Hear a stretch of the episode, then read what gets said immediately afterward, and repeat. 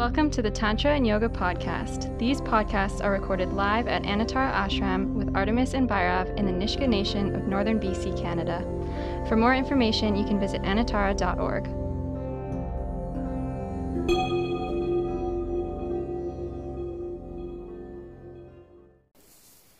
Um, question about staying authentic. Like, if you're going to be authentic, you kind of have to have an understanding of who you are. But like, how do you like know who you are and be authentic? Like, uh, it's Right. Yeah, that's a great question. I have no idea who I am. I have no idea.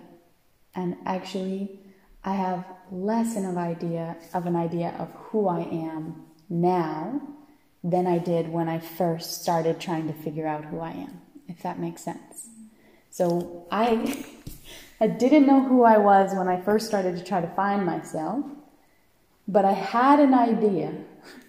And now, like as we continue to progress along the spirituality, the spiritual path, if we want to call it that, I have less and less of an idea of who I am, but more and more of an ability to be authentic. Mm. And how is that possible?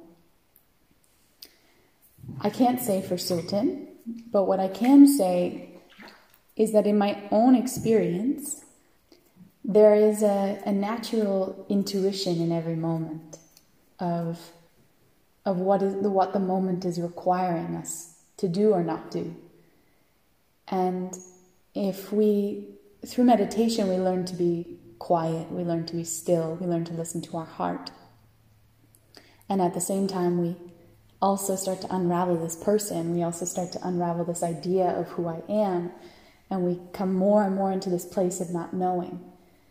And it's actually from this place of not knowing that we are surrendered to the possibilities of the moment.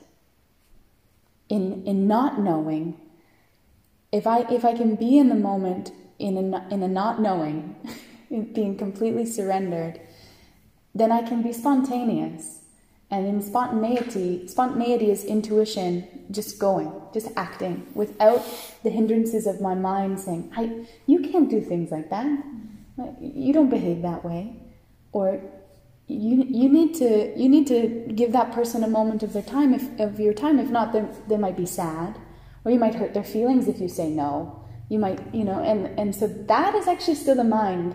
This idea that you need to be a good person this idea that you need to behave in a particular way that in order to be authentic you need to even set energetic boundaries. I hear this a lot but i don't think the people who are talking about it even know what they're talking about there's like it's great. Okay sure we need to set energetic boundaries but what does that even mean?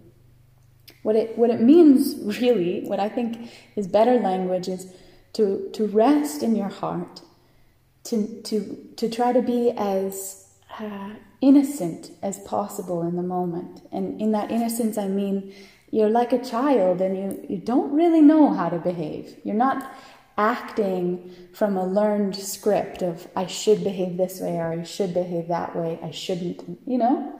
And so instead, when when something comes, you can either say, "No, I don't like that, and I don't want to do that," or "I, I think you're being rude right now," and you can also say, "I love you so much," and not even know the person, you know, or "This is a beautiful moment. Let's dance together," you know. So there's this ability to to act in the moment authentically, which just means you know with whatever the moment is calling for, uh, and you don't need to know who you are in that.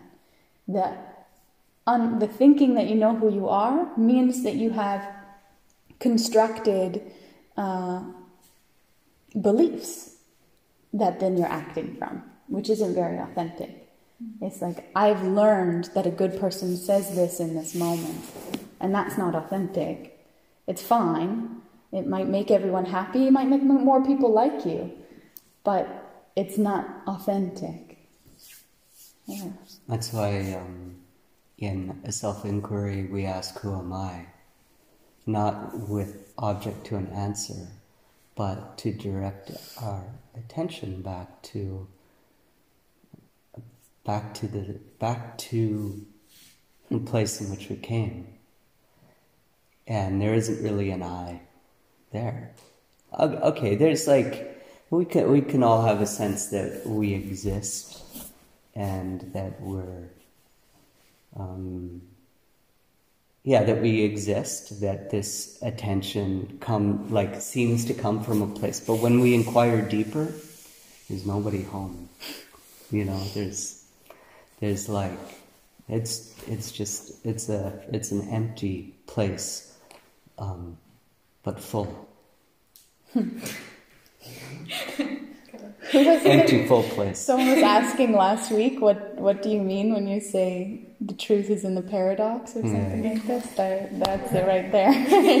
and and that's what like this term emptiness like it's like the act of being empty the the like the deepening of of empty and actually in um in buddhism they focus a lot on emptiness but in hinduism they focus more on the fullness more on the infinite and i remember Adyashanti saying uh, he said, No one wants to hear about the emptiness. They feel their lives are empty enough. They want more. They want more things.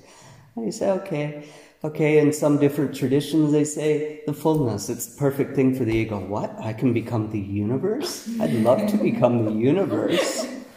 But actually, it's it's also empty. But there's uh, we're not lacking anything in that emptiness. Mhm.